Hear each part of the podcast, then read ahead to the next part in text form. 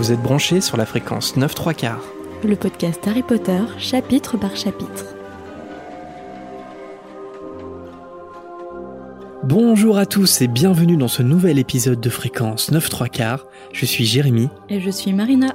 Après des fêtes d'Halloween mémorables où nos jeunes héros ont dû affronter un troll pour devenir enfin de véritables amis, il est bientôt l'heure pour Harry de faire ses preuves en tant qu'attrapeur, car le premier match de Quidditch de la saison a déjà lieu. Avant de s'envoler dans les airs à la recherche du précieux vif d'or, merci à vous de nous écouter. Et bienvenue à tous que vous soyez déjà des fidèles de l'émission ou si vous venez de tomber sur notre podcast. Et comme d'habitude, on citera quelques-uns de vos hiboux dans la volière en fin d'émission. Marina, euh, je crois que j'entends Olivier Dubois nous appeler et je crois qu'il faut se rendre sur le terrain de Quidditch. Alors tout le monde prend son balai et c'est parti Harry Potter à l'école des sorciers. Chapitre 11 Le match de Quidditch Le mois de novembre est là et les montagnes qui entourent Poudlard s'enveloppent petit à petit de glace. Hagrid, il dégivre quotidiennement les balais sur le terrain de Quidditch. Alors euh, son costume d'hiver, il est pas franchement vegan une nouvelle fois parce que euh, il porte un long manteau en peau de taupe, des gants en peau de lapin et d'énormes bottes en peau de castor. Je suis pas sûr qu'il soit le client à grid pour des steaks de soja, tu vois, tu vois le genre? Non, il serait pas trop fan de tofu. En tout cas, on- je crois qu'on va y revenir un peu plus tard dans, dans la volière en fin d'émission. La saison de Quidditch commence et le samedi suivant, Harry va donc jouer son premier match. Gryffondor contre Serpentard, évidemment, sinon c'est pas drôle.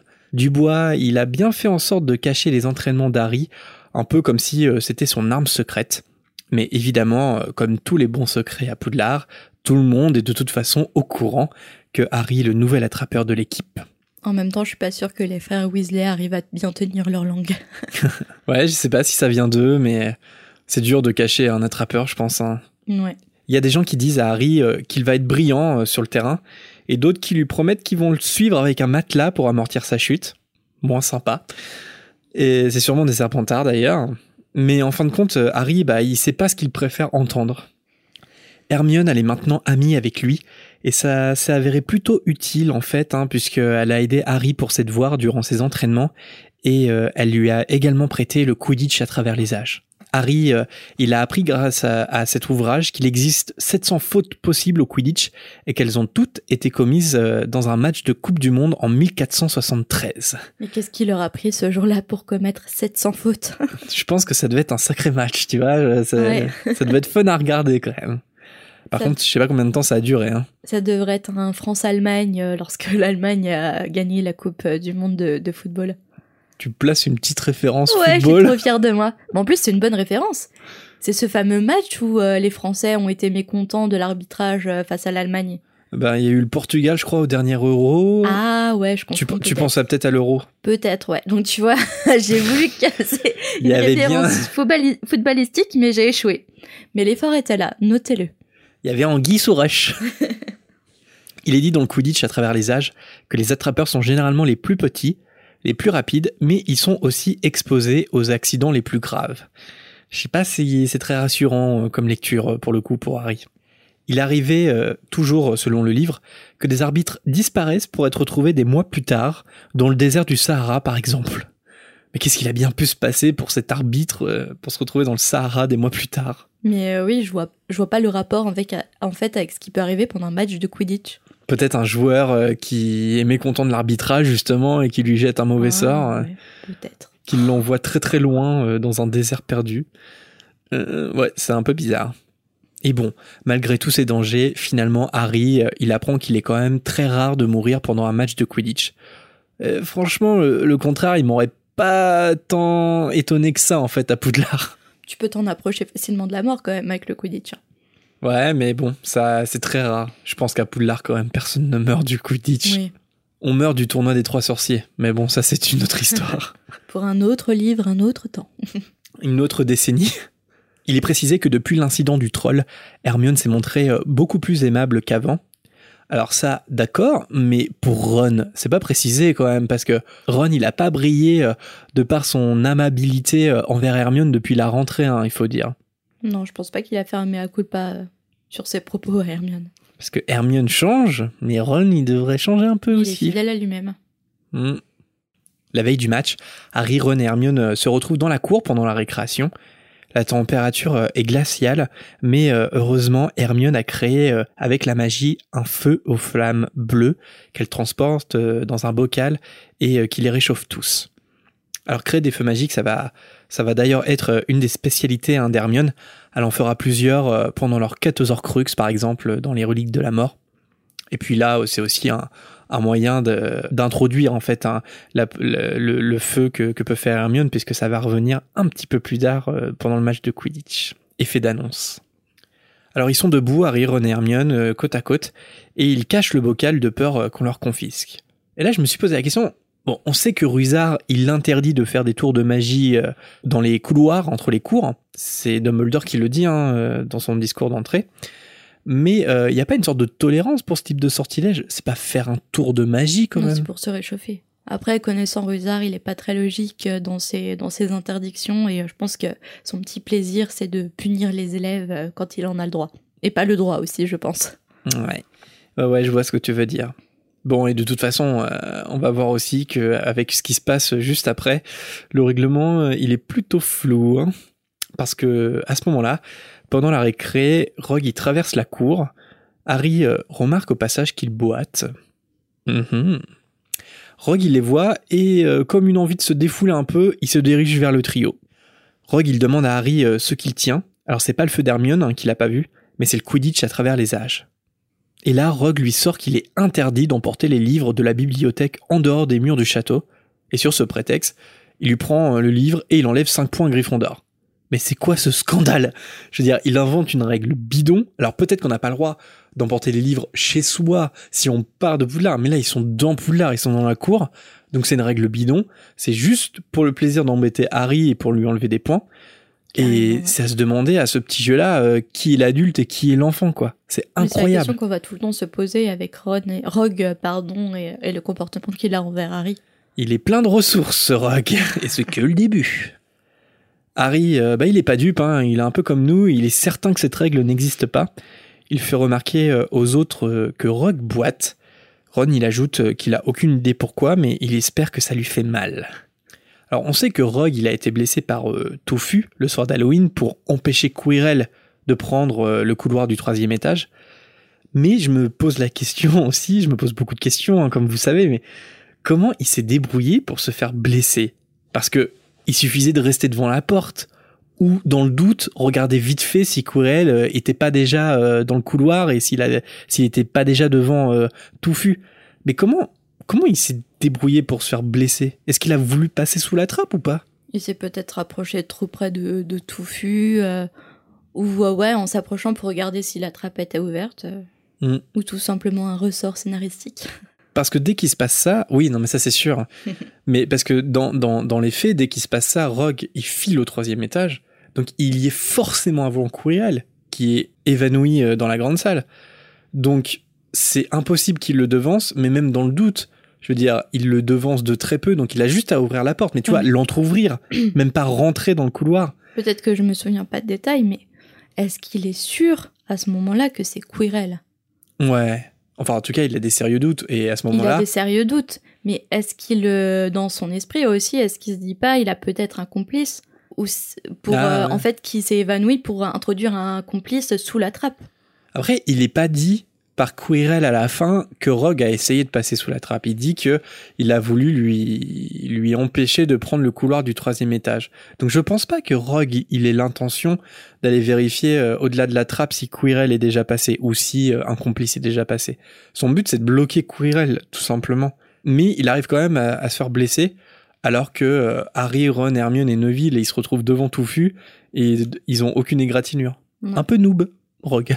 Ouais, c'est- ou c'est peut-être une fausse piste. Enfin, c'est surtout une fausse piste pour nous euh, lecteurs. Oui, bah oui, Surtout. évidemment. Évidemment. Et on est bien tous tombés dedans, je pense. Ah oui, moi le premier. Ce soir-là, la salle commune de Gryffondor est bruyante. Hermione, elle vérifie une nouvelle fois leur devoir d'enchantement. Même si euh, elle les laisse jamais copier sur elle, il faut dire qu'elle leur donne quand même euh, toutes les bonnes réponses en relisant leurs notes. Ah Hermione, que feraient les garçons sans toi? C'est sûr. Harry, il tient pas trop en place Il est assez nerveux à cause du match du lendemain, et tout ce qu'il a envie, euh, c'est de récupérer le Quidditch à travers les âges pour se détendre un peu. Certainement pour lire que les attrapeurs euh, meurent quelquefois dans des matchs. Il se dit que finalement, pourquoi euh, il devrait avoir peur de Rogue, qu'il est tout à fait dans son droit, donc il annonce aux deux autres qu'il part voir Rogue pour demander son livre. Et à ce moment-là, Hermione et Ron, ils répondent d'une seule voix que eux, ils préfèrent rester assis dans la salle commune, euh, voilà. Tu m'étonnes. Les petites poules mouillées. Harry, il est quand même assez malin parce que il se dit que si Rogue est dans la salle des professeurs, eh ben, il pourra pas refuser euh, sa demande vu qu'il sera sans doute pas le seul euh, dans la salle. Alors il descend à la salle des profs, Harry, et il frappe plusieurs fois, mais personne ne répond. Question moldue, toi t'es déjà allé dans la salle des profs de ton collège ou Non, de ton jamais. lycée? Et toi? Euh, ouais, ouais, je l'ai déjà fait. Et à chaque fois, c'était la boule au ventre, tu vois.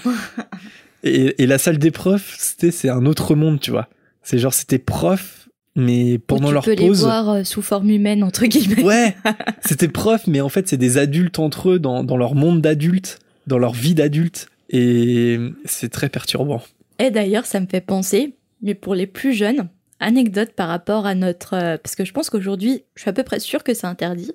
Mais à l'époque, quand on était au collège, après peut-être qu'en Normandie c'était différent, mais nous, les, les profs au collège avaient le droit à leur pichet de vin à table, à la cantine. Ah ouais, moi, Et ouais, ouais. aujourd'hui, c'est interdit. Ah ouais, c'est interdit. Bah, je crois, hein. Je crois qu'ils ne peuvent plus boire de, de vin dans l'enceinte. euh, Dites-nous si vous êtes au collège ou au lycée, est-ce que vous voyez toujours, moi ça m'a fait, ça me faisait toujours bizarre quand même. Les mecs, ils vont enseigner à des enfants l'après-midi et ils s'envoient quand même des pichets de vin. C'est magique. Alors c'est sûr que dans mon collège, ouais, il y avait ça, Ouais. mais, mais on les voyait jamais. Après. Ah, moi, j'ai, mais ils passaient devant les élèves avec leurs pichets et tout, Ah et ouais. ils allaient se Ouais, resservir. hein. carrément. Ah, mais oui. Parce que la fontaine, à, la, le- la fontaine à vin, elle était euh, dans un, un espace commun. Non, mais en fait, si tu veux, les pichets étaient au self-service des élèves. Ah ouais, c'est ce que je dis quoi. Ouais, on aurait Ouais. pu euh, voler un pichet de vin. ouais, ouais, c'était réservé aux profs, bien entendu. Est-ce que ça n'a pas été fait d'ailleurs? Non, bon, bah, je suis sûre, moi j'étais trop naïve à l'époque et bien trop gentille pour penser à ça. Mais je pense qu'il y a des rebelles qui ont pensé à ça. Voilà, Mais- une petite euh, dérive sur euh, notre vie au collège, mais ça m'a fait penser à ça, la salle des professeurs. Ça m'a toujours... En pre- À l'époque, ça me choquait pas, mais en prenant du recul, je fais quand même. Tu vois, Ils se sont bu deux, trois verres de... Souvent, c'était du rouge. Avant de nous faire cours, ça explique certaines choses pour certains. Après, euh, dans ma vie moldue, j'ai travaillé dans un lycée et effectivement, il n'y avait pas d'alcool. Mais il y avait juste euh, la fontaine à, à eau. Pour le coup, là, j'étais dans l'autre monde. J'étais dans la salle des profs. Et enfin, en, en tout cas, la, la partie du réfectoire où, où les professeurs euh, sont, sont cachés. Quoi. Ils ont leur pièce à eux, évidemment. Et il y a que dans de très rares occasions où il y avait de l'alcool. Mais par exemple, c'était des repas de fête ou des choses Mhm. comme ça. Mais sinon, effectivement, euh, je sais pas, je me suis jamais posé la question. C'était toujours de l'eau, mais je me suis jamais dit parce que c'était interdit. Mais je pense que c'est parce que c'est interdit Mhm. aujourd'hui. Ok, peut-être. S'il y a des profs qui nous écoutent, euh, dites-nous si vous avez le droit de, de picoler au moins de boire un verre de vin. C'est vrai que si ça fait mal à l'époque vous êtes personne. monté à combien de verres de vin rouge avant de faire cours à vos élèves, on veut connaître la vérité. Oui, c'est ça, parce que quand quand il y a des oc- quand il y a des occasions, il y a même des coupes de champagne. Enfin, Ouais. tu vois. Ouh, Mais oui, oui, ça, ça, Monsieur ça- travaille dans un lycée privé, ça se boit. Mais c'est vrai que dans la vie de tous les jours, non, c'était de l'eau euh, essentiellement. Et je me suis jamais aventuré à ramener euh, ma petite bouteille de whisky pour voir la réaction. Mon whisky pur feu. Harry, euh, il a pas trop peur, hein, pour revenir au chapitre, et il entrouvre la porte en regardant à l'intérieur, chose que je n'aurais jamais fait. Genre, je frappe, personne répond, je j'ouvre pas la porte. Pas grave. Et euh, ce qu'il voit, Harry, euh, ça lui fait euh, se figer d'horreur. En fait, c'est McGonagall et Flitwick qui sont littéralement en train de... Mais non, je plaisante. À vrai dire, Rogue, il est en face de Ruizard, qui lui soigne une blessure sanglante à la jambe, pendant que Rogue lui dit qu'il est impossible de surveiller ces trois têtes à la fois. Mais ils étaient en train de, de faire quoi? De... Dans ta théorie, ils, ils jouaient aux dames? Je laisse votre imagination faire le reste. Là-dessus, euh, Harry, il tente discrètement de refermer la porte, l'air de rien, mais trop tard. Rogue le voit et crie son nom. Potter Rogue, euh, il fait retomber immédiatement sa robe pour cacher sa jambe, et Harry euh, est évidemment dans la gêne la plus absolue. Alors, autre question de la vie réelle, Moldu. T'as déjà surpris quelque chose que t'aurais pas dû voir en ouvrant une Je porte ne veux ou pas aborder ce sujet à l'antenne. Non, alors, ça t'est déjà arrivé, J'ai vu trop de choses que je n'aurais pas dû voir dans ma vie. en ouvrant une porte Oh oui. Tu veux pas détailler? Non, monsieur. Ok. Moi non plus, tu me diras. Personne n'a envie d'ouvrir ce dossier. Mais je crois qu'on a déjà tous dans notre vie ouvert une porte et c'était absolument pas une bonne idée. Ouais, ouais, on a tous regretté. Et parfois, tu vois, quand, quand la nuit, tu n'arrives pas à dormir, quand tu laisses tes pensées divaguer, tu penses à tout- toutes les scènes de malaise dans ta vie. Et là, tu n'arrives plus à dormir. La gêne. Harry, euh, il parvient à dire d'une voix timide qu'il voulait simplement récupérer son livre, mais Rogue lui ordonne de prendre la porte. Harry s'exécute immédiatement, de peur qu'en plus de ça, Rogue en profite pour enlever euh, encore plus de points à Gryffondor. De retour euh, dans la salle commune, encore assez choqué, Harry s'empresse de raconter à Ron et Hermione ce qui vient de se passer à voix basse. Harry il en conclut que, que Rogue a essayé de passer devant le chien à trois têtes le soir d'Halloween, et c'est pour ça que Ron et lui euh, l'ont vu seul dans un couloir. Tu te souviens quand ils sont partis chercher Hermione? Ouais. Et, euh, et ben que le troll c'était sans doute une diversion pour que personne ne le voie. Alors la théorie d'Harry elle est plutôt bien pensée euh, parce qu'il y a une, une mini part de vérité parce que certes c'est pas du tout Rogue mais le troll était bien une diversion par exemple. Ouais. Mm. Mais il y a un élément qu'il oublie et sur lequel ni Ron ni Hermione ne rebondissent et ça me fait bizarre. Et Rusard. Je veux dire, il parle pas de Rusard, ça voudrait dire que dans le plan machiavélique où Rogue essaye de voler euh, ce que cache le chien trois têtes, Rusard il est dans le coup. Parce que Rogue lui raconte tout euh, dans la, dans la salle des profs, il lui dit Ah, impossible de surveiller ces trois têtes à la fois. Ça veut dire que Rusard il serait dans le coup. Et ça, ça me paraît bizarre que il l'évoque pas en fait. Tu vois ce que je veux dire? Ouais, mais parce que peut-être que dans l'esprit de, des trois, euh, Rusard, il est forcément dans tous les coups, euh, où il y a des magouilles à faire, tu vois. Ouais, mais là, il il s'agit d'une suspicion de vol, donc théoriquement, euh, potentiellement, euh, Rogue, il, il veut voler euh, ce que cache le chien, mais il veut le voler pas que pour lui, parce que si Rusard est au courant, c'est peut-être pour partager le butin, enfin voilà. Et il se pose pas cette question-là. C'est juste une petite remarque comme ça. Hermione, elle, elle est plutôt dubitative. Elle dit que même si euh, il est désagréable, Rogue, c'est pas pour autant euh, qu'il essaierait de voler quelque chose que Dumbledore a mis en lieu sûr. Ron, lui, il est à 100% avec Harry, euh, comme souvent, et il dit qu'il a aucune confiance en Rogue. En se couchant, Harry se demande bien ce que garde le chien à trois têtes. Il aimerait bien dormir, mais l'expression horrifiée de Rogue lui reste en tête. C'est ce que t'expliquais des fois quand t'essayes de trouver le sommeil. c'est ça. Et il faut dire aussi que, que Neville ronfle bruyamment en plus de ça. La nuit passe, le matin se lève et le temps est clair. Il est dit que la grande salle sent bon la saucisse frite au réveil. Alors, Ça sent le fast-food. Ça sent McDo. ouais, c'est ça. Alors moi, je trouve qu'il y a deux choses qui vont pas dans cette description. Pourquoi de la saucisse frite le matin? Les British, pourquoi? Et puis tout simplement, deuxième chose, euh, tout court, pourquoi de la saucisse frite Berk Peut-être que c'est bien consistant pour euh, les membres de l'équipe de Gryffondor, tu vois, ça tient bien au ventre euh, pour faire du bon sport ensuite, c'est génial pour les phares. L'ambiance est quand même hyper joyeuse et les conversations semblent toutes être consacrées au Quidditch. Harry, il est plutôt dans un autre état d'esprit. Il a la boule au ventre et il n'a pas d'appétit malgré les encouragements d'Hermione. Simus, euh, il encourage lui aussi Harry à prendre des forces parce que euh, il lui rappelle que les attrapeurs sont toujours la cible principale de l'équipe adverse. Harry euh, remercie amèrement Simus pour cette info primordiale. à 11h, toute l'école est rassemblée sur les gradins du stade. Ron, Hermione, Neville, Simus et Dean se mettent côte à côte, tout en haut, et ils déploient une bannière qu'ils ont fabriquée et sur laquelle est écrit Potter président. Mais pourquoi Potter président? Je trouve ça trop cool, moi. C'est trop marrant. Hermione, elle est même parvenue à rendre euh, les lettres lumineuses, et Dean, lui, euh, il a dessiné en dessous un énorme lion. Travail d'équipe. Harry, lui, il est dans les vestiaires, hein, forcément, avec les autres joueurs de l'équipe, alors que Dubois euh, se racle la gorge pour commencer son discours de motivation. Alors il commence par dire messieurs, mais il est corrigé par Angelina Johnson, qui ajoute et mesdemoiselles. Alors oui, parce que on a déjà parlé de Quidditch, mais on n'a pas parlé de l'aspect mixte du Quidditch.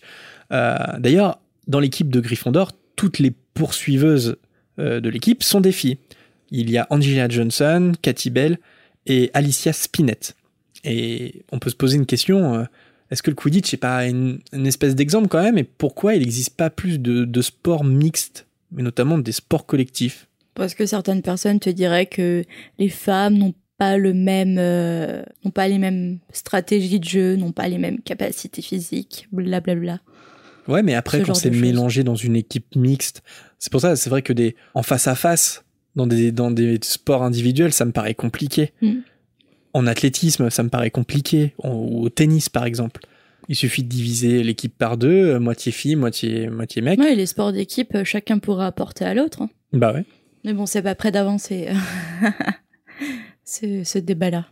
Elle propose quand même quelque chose euh, à l'époque, hein, surtout dans les années 90, qui est assez, euh, pas révolutionnaire, mais qui est assez en avance quand même. Un sport où les équipes sont mixtes Ouais. et il n'y a pas Mm. la coupe des garçons et la coupe des filles. Ce qui aurait été le cas euh, dans nos collèges moldus, quoi.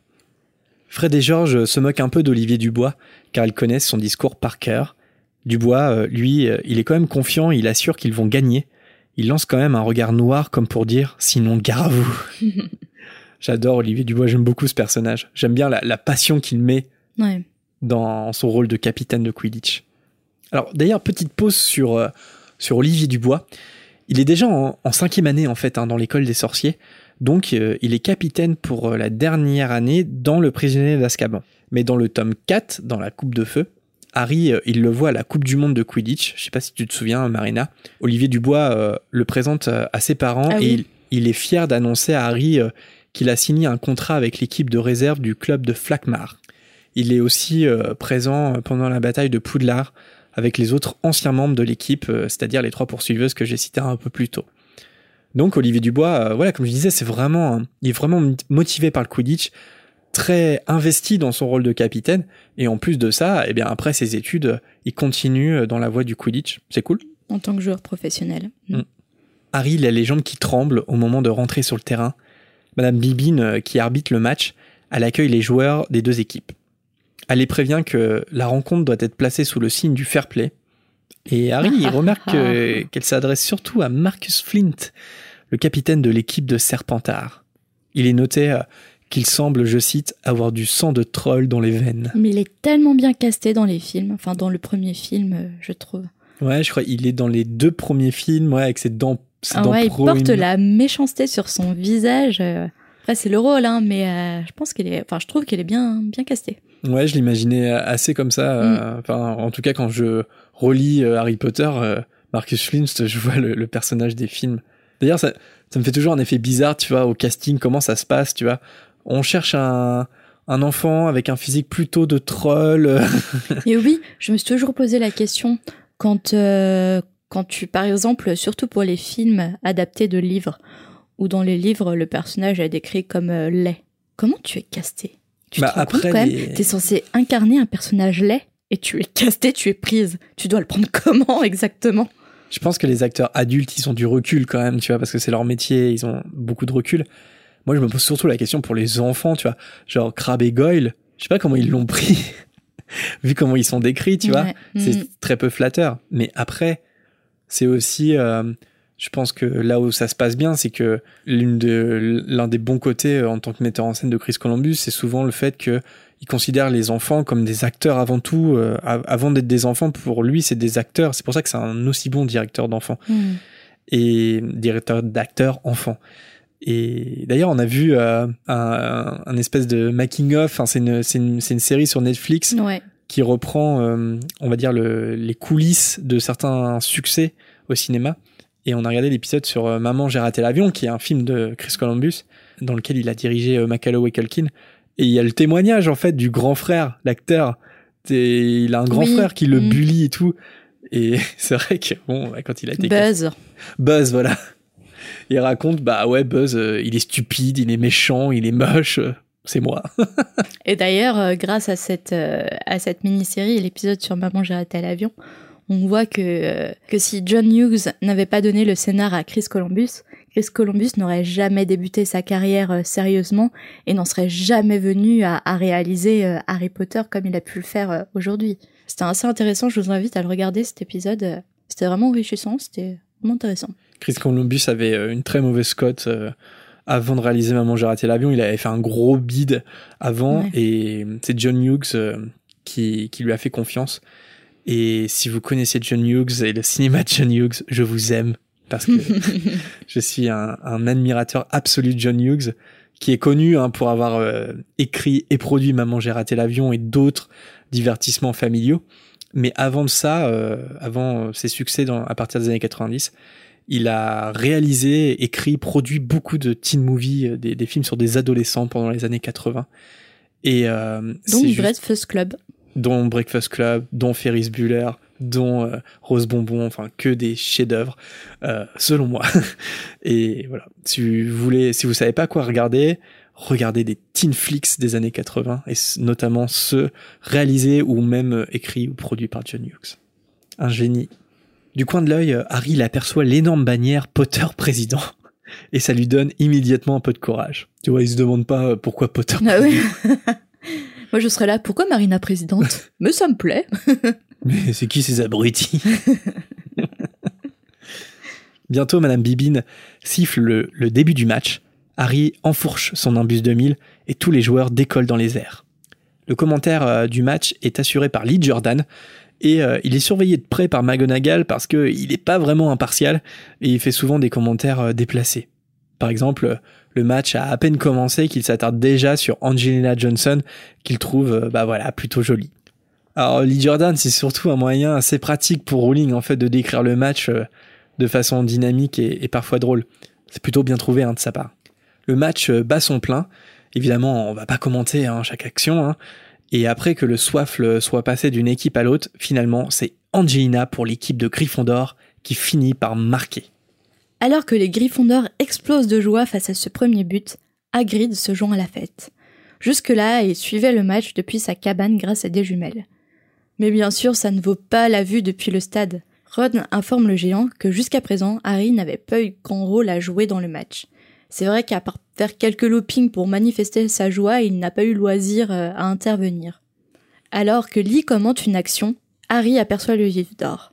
L'éclat d'or passe à côté de l'oreille gauche d'Adrienne Pousset, qui, déconcentré, perd le soifle. Harry se met alors en chasse du vif d'or, imité par Terence Higgs, l'attrapeur de Serpentard. Harry prend de l'avance sur son adversaire et donne de la puissance à son balai. Mais vlan Marcus Flint dévie violemment Harry de sa trajectoire, tellement violemment qu'Harry se rattrape de justesse en se maintenant sur le nimbus. Bien entendu, cette action déclenche la rage chez les supporters de Gryffondor qui hurlent faute. Et Thomas, lui, en, bon euh, enfant de moldu euh, qui se respecte, s'emporte en criant carton rouge, oubliant que le Quidditch n'est pas le football. Lee, et évidemment, il a bien du mal à ne pas prendre parti. Il soutient Gryffondor, mais McGonagall est quand même là pour lui rappeler le besoin d'impartialité. Moi, j'ai une question euh, pour toi, euh, Marina. Est-ce que euh, tu, trouves que le Quidditch c'est une bonne chose parce que c'est le c'est comment dire c'est un sport collectif donc c'est l'entraide et c'est la compétition c'est l'envie de, bien faire et de faire gagner des points pour sa maison?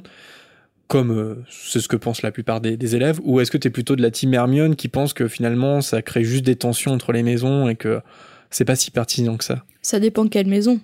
Ça, ça crée tout, ça, ça nourrit surtout la tension entre euh, Gryffondor et Serpentard. J'ai pas l'impression qu'il y a tant de tensions que ça entre les autres maisons à cause euh, du Quidditch. Ouais, c'est ça, c'est que Serpentard, leur seul supporter, c'est les Serpentards. Voilà, c'est ça. Par contre, euh, quand les quand Griff quand Gryffondor joue, euh, euh Serdaigle et Poufsouffle, euh, ils sont plus côté Gryffondor mmh, que Serpentard mmh. et, et, vice versa. Et toi, t'en penses quoi? Je sais pas, je me pose la question parce que c'est vrai que ça attire tellement de de, de violence, tu vois, et d'antipathie par rapport à l'autre que je me pose la question. Mais tu sais, c'est pareil à retranscrire plutôt bien la problématique du sport qui est présent dans la vie moldue en fait. Hein. Je veux dire, il suffit de voir le foot, hein, que le sport sans doute le plus euh, populaire et et je critique pas du tout le foot, hein, mais c'est vrai que ça attire quand même des comportements euh, qui sont qui sont problématiques et et ça le retranscrit bien, tu vois. Et donc j'arrive pas vraiment à, à, choisir un camp. Est-ce que je suis comme Hermione et je trouve ça débile ou est-ce que je trouve ça euh, trop bien et ça serait un gâchis de de annuler la coupe de Quidditch par exemple? Je sais pas, je choisis pas de camp mais le sport c'est c'est bien mais euh, il y a des avantages et des inconvénients tu vois ce que je veux dire? l'avantage c'est de de rassembler euh, se rassembler autour d'un match et euh, d'une passion commune mm. mais il y a des dérives comme tout mais comme tout qui qui crée du championnat tu vois ce que je veux dire? Mm. Parce que être meilleur que l'autre, vouloir être meilleur que l'autre, ça a du bon parce que tu vas avoir envie de te surpasser, toi et puis toi avec les autres. Mais ça peut aussi créer euh, des tensions euh, parce que euh, vouloir être meilleur que l'autre, c'est vouloir, ça peut vouloir aussi dire écraser l'autre. Et ça, c'est c'est pas l'intention de base. Non, mais tout dépend de la personnalité aussi euh, du Ouais. joueur. Mm. Le match reprend. Harry évite encore un nouveau cognard, et au même instant, son balai fait une violente embardée, semblable au mouvement du rodéo. Il essaye alors de virer en direction des buts et tente de demander un temps mort à Dubois, mais son balai ne répond plus. Il n'en fait qu'à sa tête. Pendant ce temps, les Serpentards marquent et personne ne semble remarquer ce qu'il se passe avec le Nimbus. Mais grâce aux super jumelles d'Agrid, il remarque que quelque chose cloche avec Harry et son balai. La, situa- la situation empire pour Harry. Le balai fait une embardée tellement violente qu'il tombe, mais réussit quand même à se rattraper à son balai, mais reste suspendu dans le vide.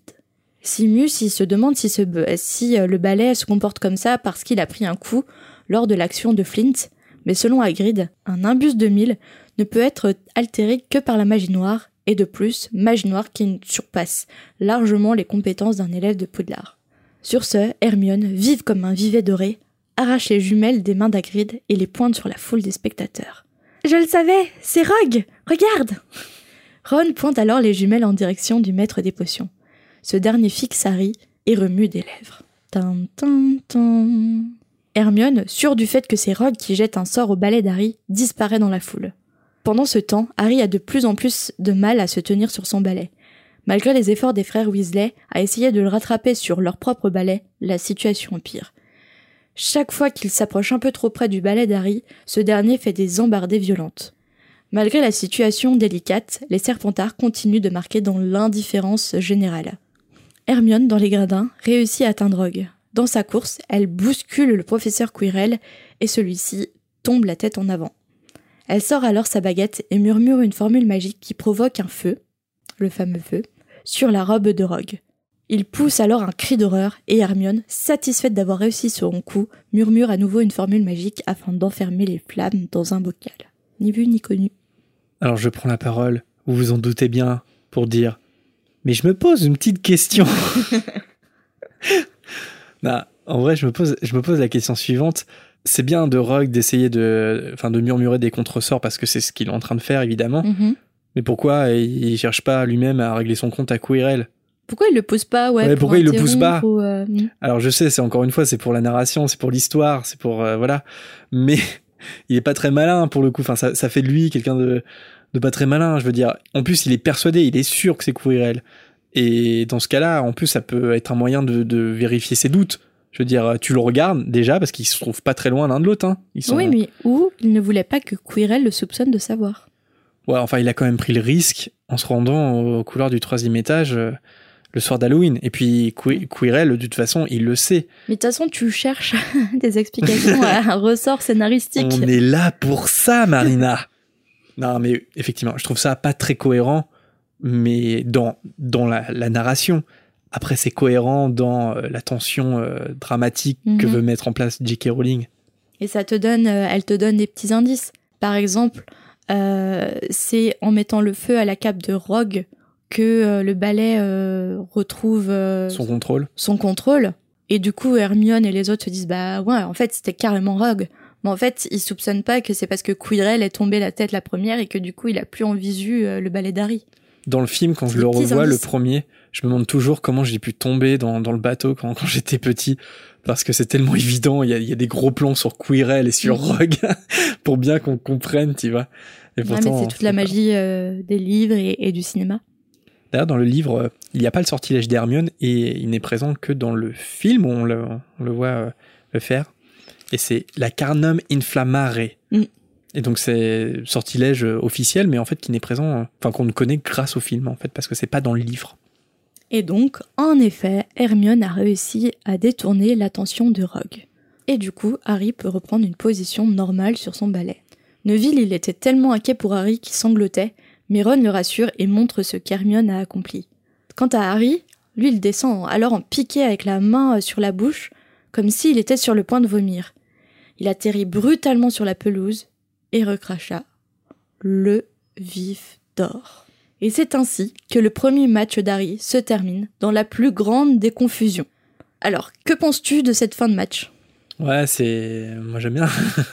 Ah non, mais moi, à l'époque, je Oh, c'est un peu tiré par les cheveux, ça Mais ce que je trouve absolument génial, c'est c'est comment elle va utiliser euh, ce petit détail Oui, pour le, le faire revenir dans les reliques de la mort. Et alors, bon, les rageux diront qu'elle a inventé ça après coup. Oui, bien sûr. Tu fais partie de la rage team.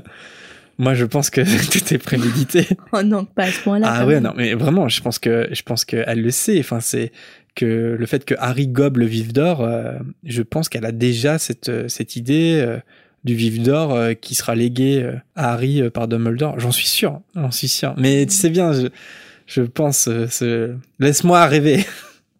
Je te laisse rêver. En tout cas, qu'elle l'ait anticipé ou pas, je trouve que c'est un des, une des connexions qui se font, qui est une des plus belles. Parce que c'est vraiment un tout petit détail dans le Ouais, mais chapitre sur là. le moment, quand tu sais que c'est pas une préparation paiement, sur le moment, tu dis Mais pourquoi? Ah Mais oui, pourquoi il finit le match comme ça?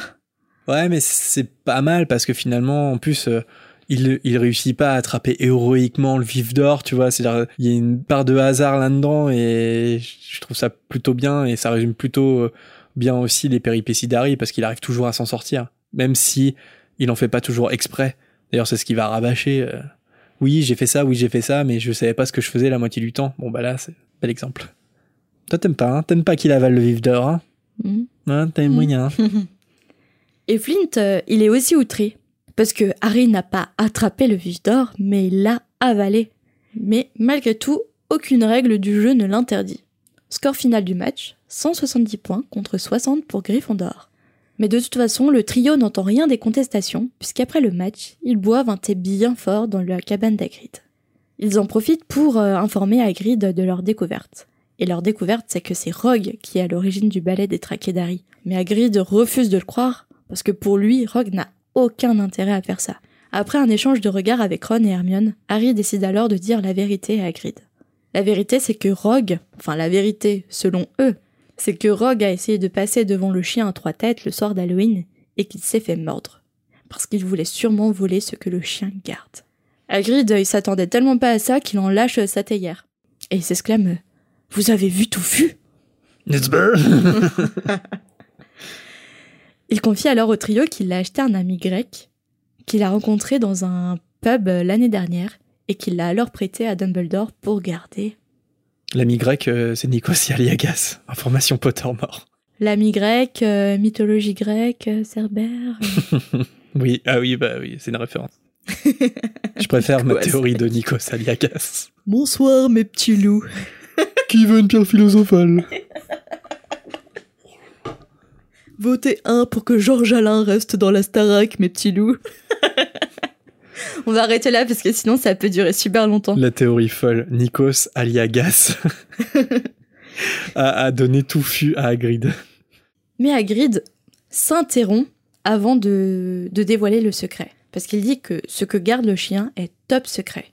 Hermione s'énerve. Elle est sûre qu'il a, que Rogue a essayé de tuer Harry. Elle a tout lu sur le sujet pour jeter un sort. Et pour ce faire, il faut fixer des yeux l'objet ou la personne visée. Et Rogue n'a pas scié une seule fois. Hagrid s'emporte. Cette affaire ne les regarde pas. Elle ne regarde que Dumbledore et Nicolas Flamel. Ouh Mhm. J'aurais pas dû dire ça, j'aurais pas dû dire ça. Mais ce qu'il ne savait pas, c'est que l'affaire dépassait de loin Dumbledore et Flamel. Et Hermione n'avait pas vu qu'une autre personne n'a pas scié en regardant Harry ce jour-là.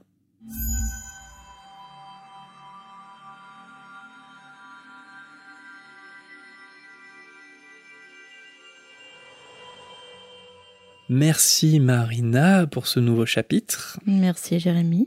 Maintenant que tu as eu quelques minutes coupées au montage pour trouver ton titre de chapitre que tu n'as pas préparé, parce que tu détestes cette partie. Pourtant, les auditeurs sont très attachés à cette partie, comme tu le sais. Non mais on ne dirait pas, mais c'est super dur de trouver un titre quand même. Alors, c'est super dur parce que quand tu prépares l'émission, à chaque fois, t'oublies. Non mais monsieur, j'ai pas le temps euh, de chercher euh, un nouveau titre, Harry Potter. Non, je plaisante. Et D'ailleurs, on va pas faire comme euh, l'autre fois. Parce que au dernier épisode, tu m'as fait dire mon, mon titre de chapitre en premier pour dire après Ah, j'avais la même idée Too simple. Beaucoup too simple. Donc cette fois, c'est toi qui commences, Marina. Comment aurais-tu renommé ce chapitre? Harry Potter à l'école des sorciers, chapitre 11. Le premier rodéo d'Harry. Le premier rodéo. Comprendra qui voudra. Ok. Et moi, mon titre de chapitre serait Harry Potter à l'école des sorciers, chapitre 11, une défaite dure à avaler. Ah, mais tu vois, c'est trop bien Tu vois, à chaque fois, mes titres sont trop nuls par rapport à toi. Non, mais en vrai, il m'a fallu 5 secondes pour le trouver, tu vois. Eh ouais. Et en plus, tu m'humilies. Bravo. Non, mais écoute, c'est un talent, ça. Tu vois, c'est c'est inné. C'est comme le Quidditch avec Harry, tu vois, c'est inné. Bah, vu que t'as le talent et moi pas, eh ben, tu renommeras tout seul les chapitres. Dites-nous ce que vous en pensez. Je pense qu'ils sont attachés à ce que tu renommes le chapitre, Marina. Je crois pas, non. Et maintenant, on passe à la volière avec vos messages.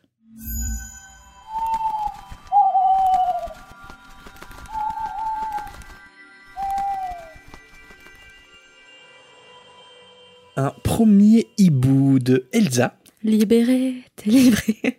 Pardon, Elsa. Oh là là.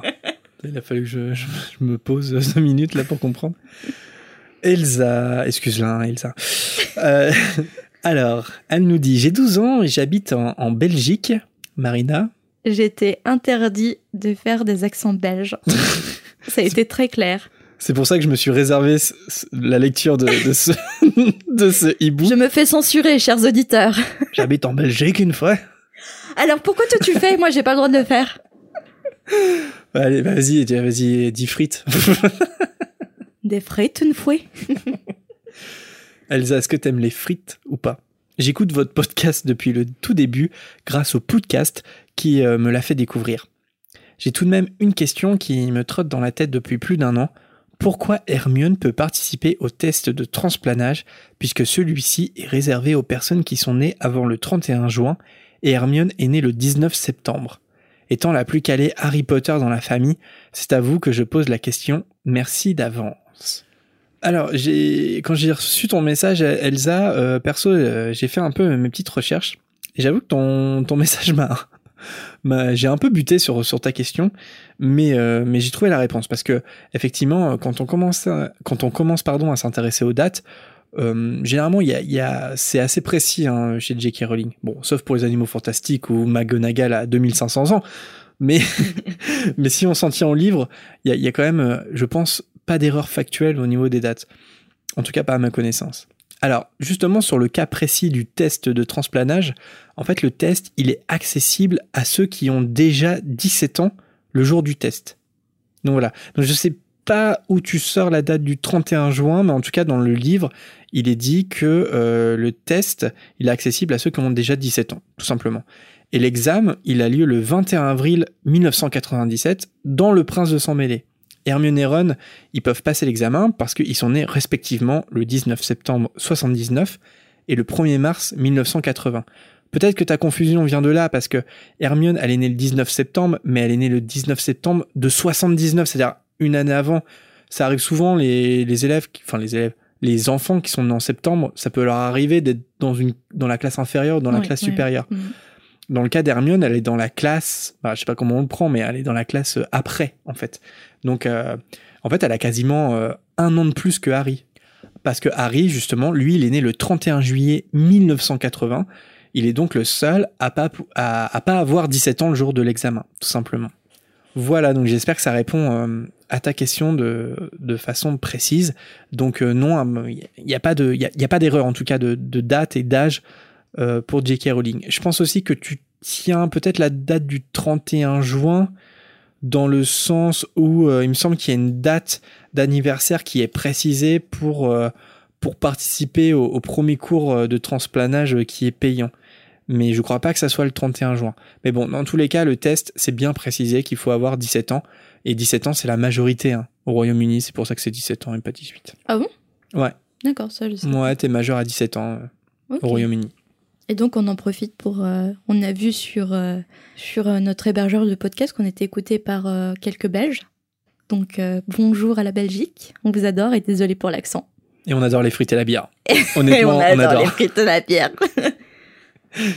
Et on passe au message d'une Gryffondor. C'est un réel plaisir de vous écouter, j'apprends beaucoup. Petite question, que pensez-vous de l'enfant maudit? Alors, je l'ai lu, je ne l'ai pas apprécié, je l'ai oublié. voilà le résumé de mon parcours avec l'enfant maudit.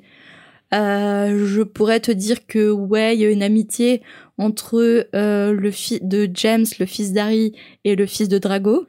Euh, que James, ouais, il s'appelle James, ouais, c'est ça. fils Que James est à Serpentard, c'est ça. Hein Qui est une vague histoire de retourneur dans le temps. Non, non, où, c'est euh, Albus. Alors James, c'est le grand frère. Le grand et là c'est Albus, ouais, c'est ça. c'est Albus et Scorpius. et Scorpius, euh, qui est une vague histoire horrible avec le retourneur de temps. Mais c'est tout ce que j'ai retenu. Et je ne retiendrai que ça. je voudrais l'oublier. Voilà. Bah, C'est vrai que je pense que l'enfant maudit, si tu le relis pas et que tu l'as lu qu'une fois, tu tu oublies l'histoire. Ah, Tel- il est facilement oubliable. Tellement qu'elle est oubliable en fait. Mm. Euh, non, mais moi je le cache pas. En fait, euh, je, déteste vraiment le texte. Je, trouve ça vraiment très mauvais. Enfin, on, avait fait toute une émission à l'époque au podcast dessus, mais au tout début du podcast d'ailleurs, c'est tout ce que, en tant que fan, je j'attendais pas. c'est simple. Je voulais pas une suite. Euh, je voulais pas connaître ce que faisaient les enfants d'Ha- d'Harry, Ron, Hermione et de tous ceux qu'on a connus. Ça ne m'intéressait pas. Et en plus de ça, pour moi, la grosse erreur du script, c'est le retour dans le temps. On n'avait absolument pas besoin Terrible. de retourner en arrière de façon nostalgique, de revivre des scènes. Pour moi, c'est une énorme paresse d'écriture. Et surtout, j'avais pas envie d'entendre que Voldemort a eu un enfant, euh, que Mm. Bellatrix, euh, tout ça. Je, vraiment, je, je, je- pour moi, c'est limite, ça n'existe pas et je l'intègre pas dans, dans le canon Harry Potter. Quand j'ai vu qu'il allait avoir une histoire avec le retourneur de temps et qu'on allait revivre des scènes du passé, j'ai hésité à arrêter ma lecture. Franchement, le... J'ai vraiment hésité. Surtout que les retourneurs de temps ont, ont- ont tous, en théorie, ont tous été euh, pulvérisés dans l'ordre du Phénix. Justement, Rowling l'a dit pour euh, mettre table rase, pour plus qu'il y ait de retournants, enfin, pour que les personnages ne puissent plus retourner dans le temps. Sinon, ça complique trop l'histoire. Il y a, il y a- il y a trop de réalités parallèles. Et c'est un objet hyper dangereux qu'elle a inventé, qu'elle a préféré détruire. Pourquoi, des années plus tard, écrire la suite en retournant dans ce qu'on connaît déjà avec cette invention Vraiment, c'était très dispensable. Après, moi, je déteste le script et toi aussi. Mais par contre, j'ai vraiment envie de voir la pièce. Apparemment, les effets sont magnifiques. C'est, euh, t'as vraiment euh, l'impression de vivre et de voir de la magie. Complètement. Et je pense que je, je suis, je serais le genre de spectateur à, à pouvoir dissocier en fait l'histoire que je n'aime pas du tout du spectacle. Oui. mm. Et tous les retours, enfin quasiment tous les retours sont quand même assez unanimes. C'est un, un magnifique spectacle. Magnifique, mais euh, beaucoup de, de gens disent que le scénario n'est vraiment pas terrible. Non, euh, pour moi, c'est un ratage, mais euh, voilà. Et puis en plus, quand le titre était sorti, Harry Potter et l'enfant maudit, je m'étais fait un film, je fais, Oh, ça, va être sur, ça va être sur Teddy. Ça va être sur Teddy, c'est l'enfant maudit, c'est le nouveau orphelin. Il va y avoir une, toute une réécriture de la malédiction de l'orphelin et tout ça. Et je, je fais, ok, là, si ça part là-dessus, il y a peut-être moyen de, de faire quelque chose intéressant sur la suite. Albus et Scorpius. euh, même si c'est pour redorer un peu l'image de Drago et des Serpentards, parce que Scorpius est, est clairement le personnage le plus sympathique hein, de, de, de la pièce. Très Elle n'avait pas besoin de toucher à ça. Elle a...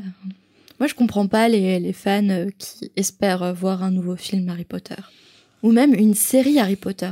Ah, bah moi je trouve ça La plutôt série, bien. mais- je ne voudrais pas la voir. Le film, c'est pareil. Mais après, c'est peut-être parce que je suis trop butée par euh, les, sept, euh, les sept livres originaux, tu vois. Mais euh, j'aimerais absolument pas voir ça.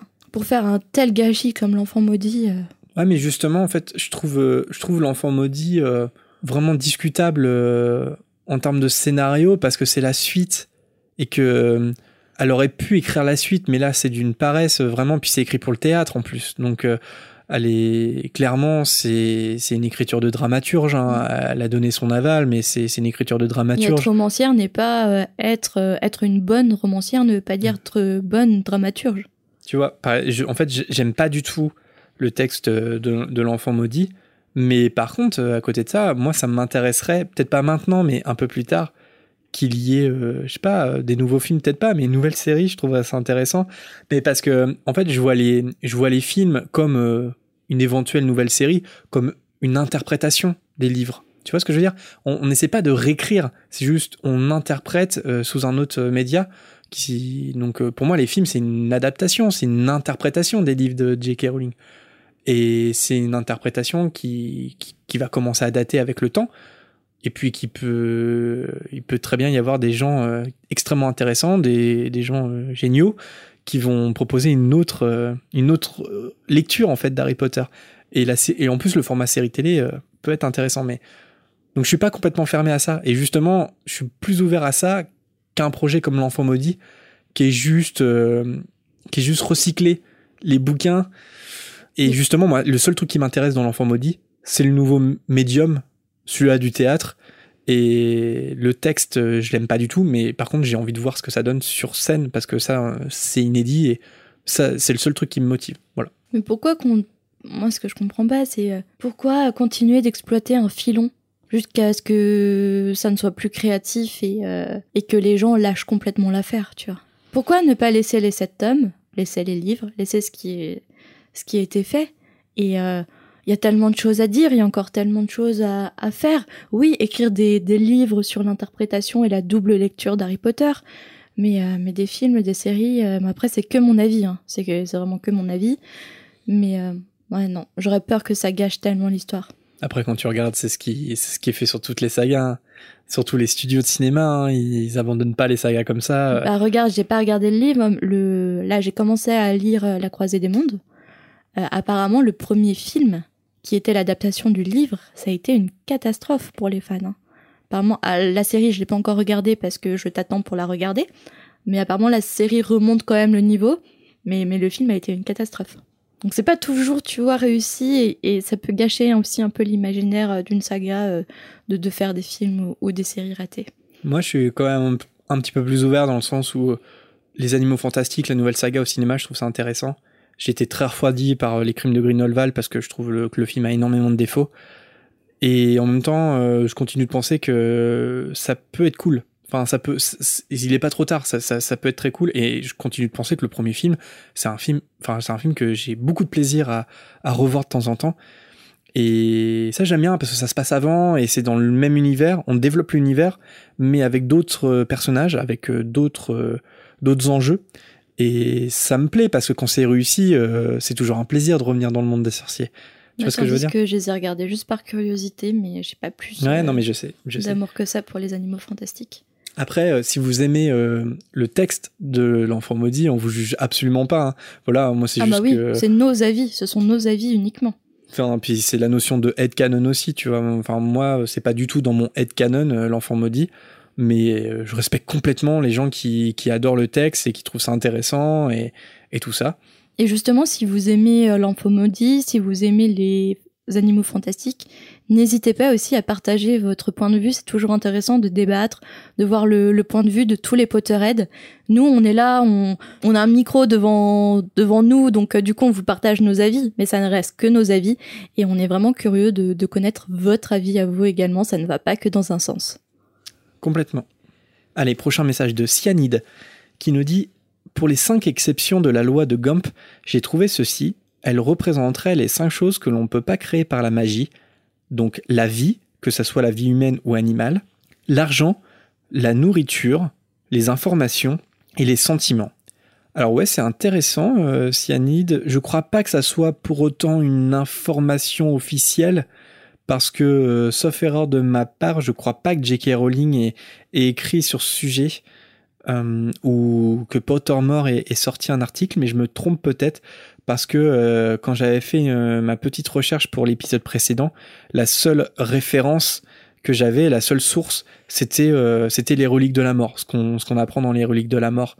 Donc je pense que c'est une théorie qui a été euh, parce que je pense que les fans se sont demandé hein, qu'est-ce qui pourrait rentrer dans ces dans ces exceptions à la métamorphose et euh, dans tous les cas je pense que ça se tient c'est-à-dire que effectivement euh, tu peux pas créer la vie tu peux pas créer de l'argent tu peux pas créer de la nourriture tu peux pas créer des informations j'ai l'impression c'est un peu plus flou pour moi ce concept Des fake news. Ouais. Et puis les sentiments, là pour le coup, je vois un peu plus les filtres d'amour, euh, Cyanide précise qu'ils sont temporaires. Oui, ils sont temporaires. Et puis en plus, c'est pas pas du vrai amour de toute façon. L'amour, tu peux pas le créer. L'amour, il se développe, mais tu peux pas le créer, même par magie. Donc euh, moi, je trouve que ça se tient. Après, bah, n'hésite pas à nous dire, euh, Cyanide, où est-ce que tu as trouvé cette information et est-ce que c'est une source euh, officielle que je n'aurais pas trouvée? Et un dernier message de Tom G, qui nous dit On connaît Hagrid comme un amoureux de la nature et des animaux. Comment se fait-il qu'il ait des animaux morts chez lui, alors qu'il est lui-même incapable de faire du mal à un crabe de feu? Raison pour laquelle lui et Norbert Dragono ont droit à mon entière admiration et tout mon respect.